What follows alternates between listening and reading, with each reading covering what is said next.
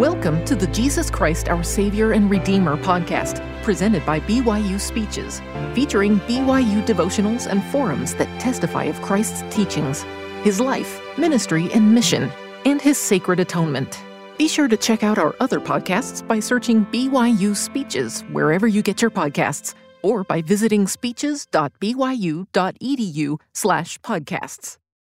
This devotional address, entitled There Must Needs Be a Christ, was given on March 23 of 2021 by Kyle S. McKay, then a General Authority 70 of The Church of Jesus Christ of Latter-day Saints. Thank you for that beautiful musical number and for that introduction, President, and Anna for that sweet invocation. I pray that the Spirit that is already here might continue with us. Jennifer and I are filled with joy and gratitude to be here today with you. In the fall of 1978, we were both freshmen here at BYU and in the same ward. We never spoke, but we knew of each other. And five years later, after we had both served missions, we finally became acquainted and began dating here on campus. And 37 years after that, it is sweet to have another date here on campus. We recognize that college life is fun, but not always. A few weeks ago, our three year old granddaughter was moaning, whimpering, and even crying. Jennifer bent down and said, Catherine, what's happening? Why ever are you crying? Little Catherine, with her big brown eyes, looked up and in a quivering voice said, Oh, Grandma, I don't want to go away to college.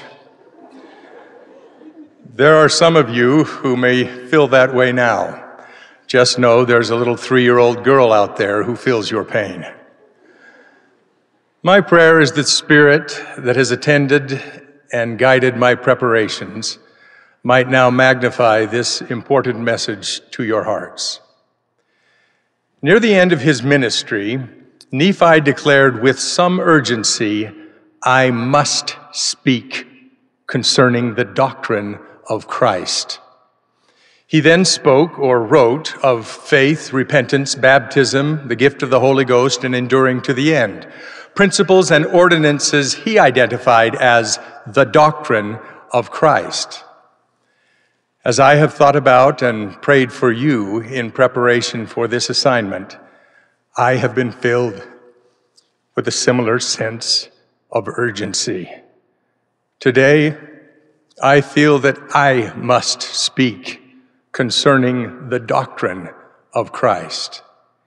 In doing so, however, I speak of a doctrine even more foundational than the principles and ordinances identified by Nephi as the doctrine of Christ. I speak of the core belief and simple doctrine that there must needs be a Christ. That is what I mean today when I use the phrase doctrine of Christ. Naturally, if there must needs be a Christ, then his identity is just as important as his existence. In the scriptures, we read how this doctrine of Christ has been disputed, debated, and defended throughout the ages.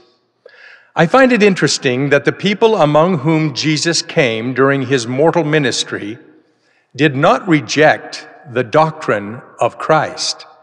They believed in a Messiah and deliverer. They were not anti Christ, they were anti Jesus. By contrast, the antagonists in this land during Book of Mormon times were not necessarily against the person of Jesus. They seldom got to his identity. Instead, they rejected the very idea of a Christ. They did not recognize the need for a Messiah or Redeemer. They were anti Christ. The sophisticated secularists of our days seem to resemble more closely those found in the Book of Mormon. Indeed, the Book of Mormon is both testament and type. As you know, many nations of the earth have begun to identify themselves as post Christian. In this country, it seems that those who make such a claim or push such a movement are also the ones asserting that this country was not founded or established on Christian values or Judeo Christian values. These anti Christ or Christian crusaders are not looking beyond the mark as did biblical Jews. Rather, they are seeking to erase the mark altogether, blotting it out through rules and revisions, seeking to put down all authority and power which cometh from God, just as the Nephites did on the eve of their destruction. You may have observed, as I have, the difficulty in simultaneously arguing that this nation was not founded on Christian values, and after 250 years, this nation is now post Christian. Arguments against the doctrine of Christ often lack logic, but they are almost always flattering and enticing. In December of 2017, Elder D. Todd Christofferson delivered a Christmas message on this campus. I commend it to you, particularly those portions that were reprinted in the December 2020 issue of the Liahona under the title, Why We Need Jesus Christ. To his message, I add my own witness and observations as I seek to explore and answer what Amulek called, quote, the great question, which is whether there shall be a Christ, close quote. In Frank Capra's Christmas classic, It's a Wonderful Life, George Bailey was shown what the world would have been like without him. For George, this exercise was moving and convincing, albeit a little frightening. For a few moments, it may be helpful for you and me to consider the frightening hypothetical what if there be no Christ? I appreciate Elder Christofferson's understated response to that question. Well, he said, to start with, there is this small matter of death. Indeed, if there be no Christ, then there is no resurrection. And if there is no resurrection, death is the end. Or in other words, death has no end. Those who reject the doctrine of Christ embrace the idea of extinction, the doom of never ending death. Now, anyone who has taken a marketing class on this campus can confirm that everlasting death is not a particularly strong selling point for any product. So the secularist antichrist pitch necessarily focuses on the immediate and is almost always some variation of eat, drink, and be merry because this is it. The good news of the gospel is that our potential is higher, deeper, and fuller than simply living the life of a beer commercial. Our life is forever, and the resurrection is real because there is a Christ. If there be no Christ, there is no healing from our sorrows, no relief from our pain, no hope for deliverance. You may reflexively be inclined to say what has been said by so many for so many years. Time heals all wounds. No, it doesn't. Time doesn't heal anything. Jesus, with time and over time, heals all wounds. He graciously grants interim and ultimate victories over suffering and death, even to those who do not believe in a resurrection or who fail to acknowledge his hand in their healing. Isaiah likened such people unto a staff that purports to lift up itself as if it were no wood. Remember this grand key faith in Christ accelerates and magnifies all healing. He took upon himself all our infirmities so that he can come to us with healing in his wings. If there be no Christ, there is no healing, no deliverance from suffering, no matter how much time may pass. If there be no Christ, there can be no change. There can be no choice. Think about that. The revelations teach us that Lucifer sought and still seeks to destroy the agency of man. It is tremendous irony that Lucifer and those who sided with him got what they fought for. They lost their agency. They are eternally unable to choose happiness, liberty, and eternal life. Instead, they are forever miserable, forever captive, forever dead as to things pertaining to righteousness. If there be no Christ, that is our fate as well. Jacob taught our spirits must have become subject to the devil and like unto him, forever unable to choose, forever unable to change. What a relief it is to know that there is a Christ and that through his atonement, our agency has been preserved, including our ability to choose to repent, to change permanently for the better in him. In a related matter, if there be no Christ, no wrong could ever be undone. The wrongs we have committed and the effects thereof would remain forever. The wrongs committed against us and the effects thereof would remain forever. The unfairness and injustice of this life would perpetuate, forever unchecked, never undone. Who among you has figured out how to unsay the unkind words you have spoken? You can apologize for saying them, but you cannot undo the fact that they were said. You can return a stolen item, but you can't undo the fact that it had been stolen. Some of us have unintentionally caused injury to or even the death of another, perhaps a child. Has anyone figured out how to undo that? We have all been injured or wronged by someone else. We didn't deserve it. Some of us have lost a loved one prematurely through the negligence or recklessness of another. That is so unfair and cannot be undone by monetizing our pain in a court of law. Moreover, in the simple process of living life, we are likely to experience crippling pains and injuries, debilitating conditions, and undeserved infirmities of mind and body. All of these persist forever if there be no Christ. Elder John A. Widtsoe taught, quote, the fall of Adam had made possible the earth experience, but another act was necessary.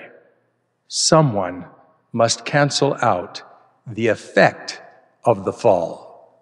Close quote. Only a Christ, a Messiah and deliverer could undo the effects of the fall of Adam and Eve. Only a Christ can undo the effects of the fall of you and me.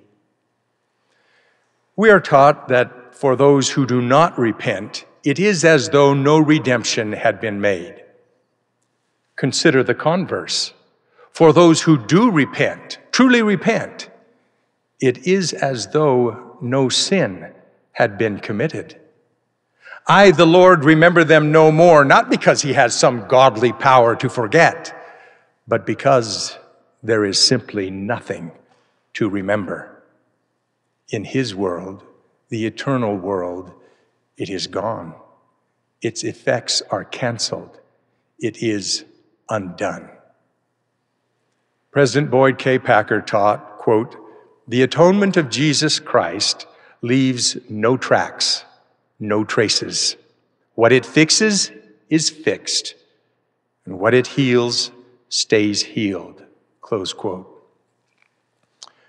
Through the tenderness of his mercy, we are delivered from the just consequences we would otherwise deserve because of our sins. But what about the wrongs and injustices foisted upon us that we don't deserve. What about those? In this, his justice is as tender as his mercy. And it joins in perfect union and cooperation with mercy for our good and gladness. With the prophet Jacob, I invite you to prepare your souls for that glorious day when justice shall be administered unto the righteous. In that day, every wrong shall be righted, every unfairness shall be undone, perhaps as though it had never happened. But remember, if there be no Christ, there is no tender mercy, no tender justice only cold, calculated, inflexible justice for our sins and the cold, random injustice of a fallen world, if there be no Christ. You may want to consider on your own other things or conditions that would or would not be if there be no Christ. Think creation of the world, for example. But for now, let us move beyond this hypothetical returning to the joyous reality that there is and must needs be a Christ, and that Jesus is that Christ. To shore up your belief that there must needs be a Christ, and to bind your souls to Jesus, who is the Christ, I invite you to read again King Benjamin's final address and the surrounding events as recorded in Mosiah chapters 1 through 6. Observe how he teaches the doctrine of Christ by establishing with brutal candor the people's desperate need to be saved. This need arises because of their condition. They are unprofitable, less than the dust of the earth, natural enemies to God, and their conduct. They have sins, including improper thoughts, words, and deeds. Having thus established that there must needs be a Christ, King Benjamin then introduces them to Jesus, who is the Christ. Quote, and lo, he shall suffer temptations and pains of body, hunger, thirst, and fatigue, even more than man can suffer, except it be unto death. And he shall be called Jesus Christ, the Son of God. And lo, he cometh, that salvation might come unto the children of men, even through faith on his name. Close quote. Read those chapters. They are a dissertation on the doctrine of Christ.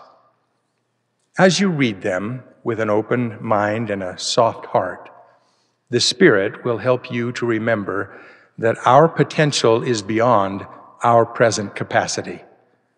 We cannot attain it on our own, and we cannot attain it in our current condition.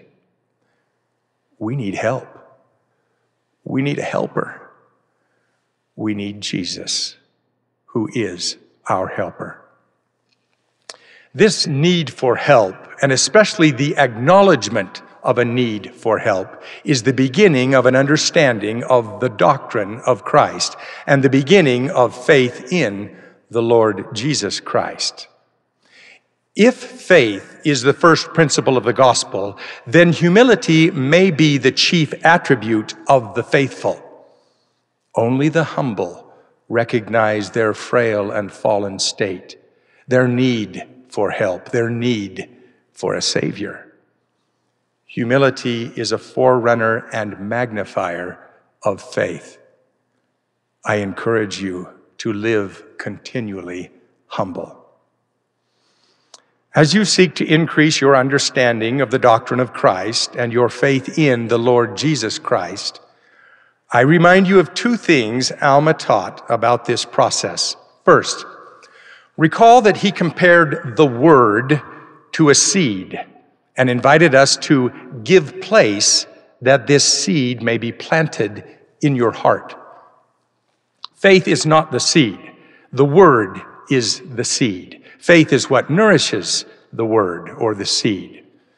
So, what is the word we are invited to plant in our hearts? It is the doctrine of Christ. Alma tells us, quote, if ye could be healed by merely casting about your eyes that ye might be healed, would ye not behold quickly? Then cast about your eyes and begin to believe in the Son of God, that he will come to redeem his people, and that he shall suffer and die to atone for their sins, and that he shall rise again from the dead, which shall bring to pass the resurrection. And now, my brethren and sisters, I desire that ye shall plant this word in your hearts. And as it beginneth to swell, even so, nourish it by your faith. Close quote. The second thing we need to remember is something Alma said as he established the parameters of this experiment upon the Word. He invited us to exercise a particle of faith. Yea, even if ye can no more than desire to believe. The way this is written, and especially the way it is often read, it can seem as though a desire to believe is not the preferred starting point, but some sort of fallback position. Like, if that's the best you can do, well, then start there, I guess. Please hear and understand. A desire to believe is absolutely critical.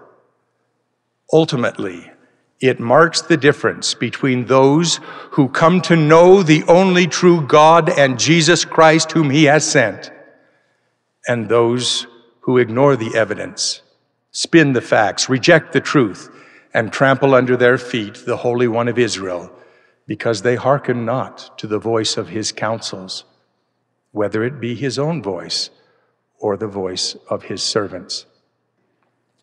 You will never believe what you do not want to believe. Please protect and guard your precious, sometimes fragile desire to believe. A few years ago, my friend's two year old daughter climbed into their small wading pool, lost her balance, and silently drowned.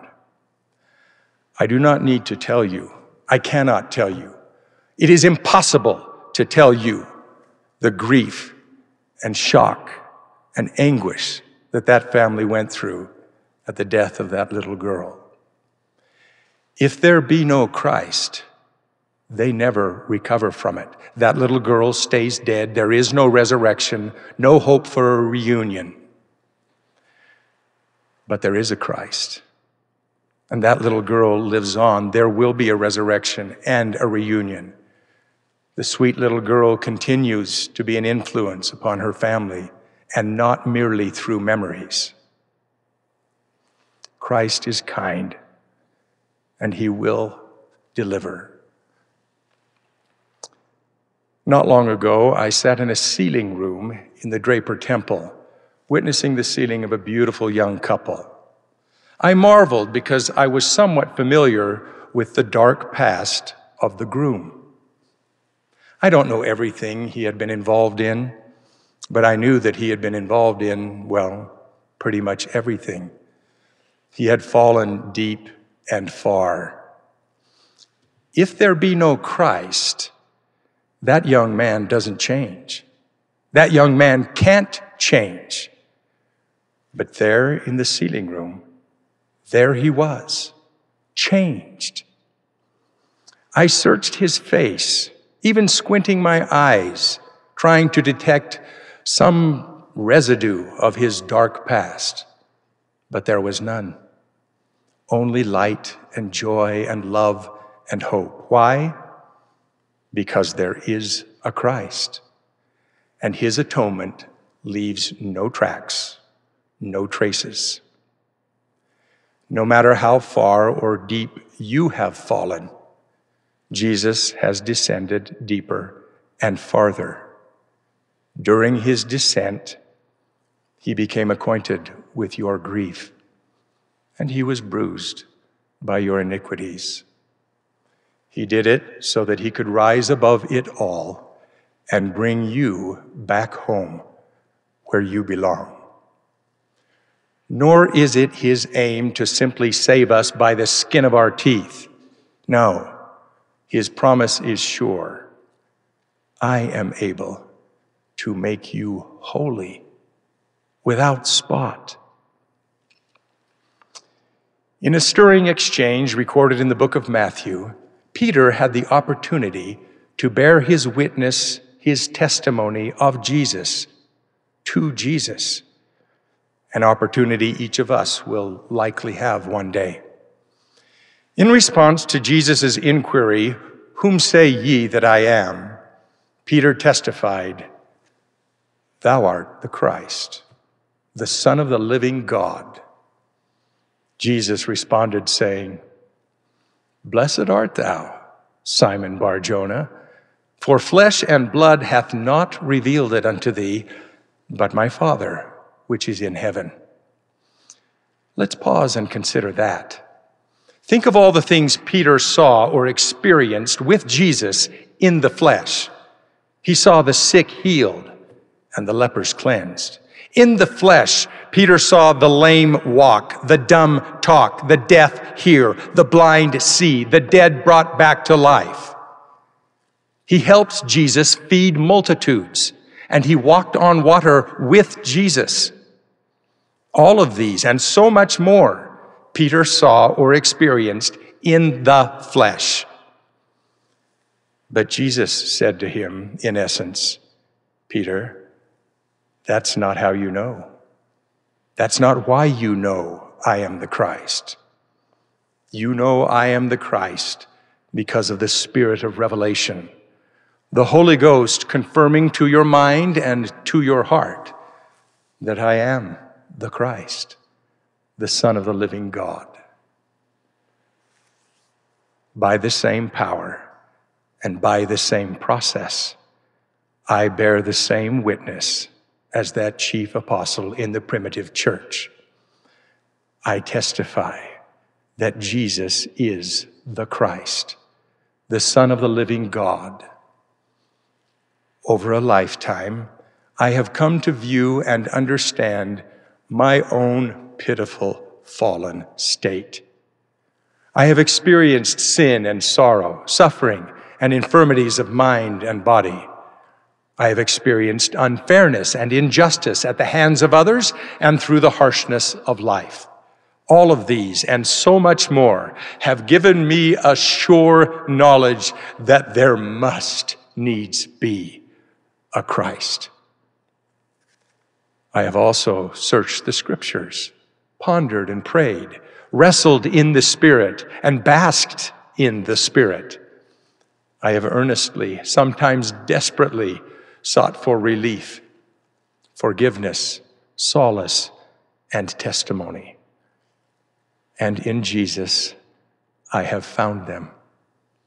All of these and so much more have given me a sure knowledge that Jesus is the Christ. With all my heart, I invite you to seek this Jesus. He is so accessible.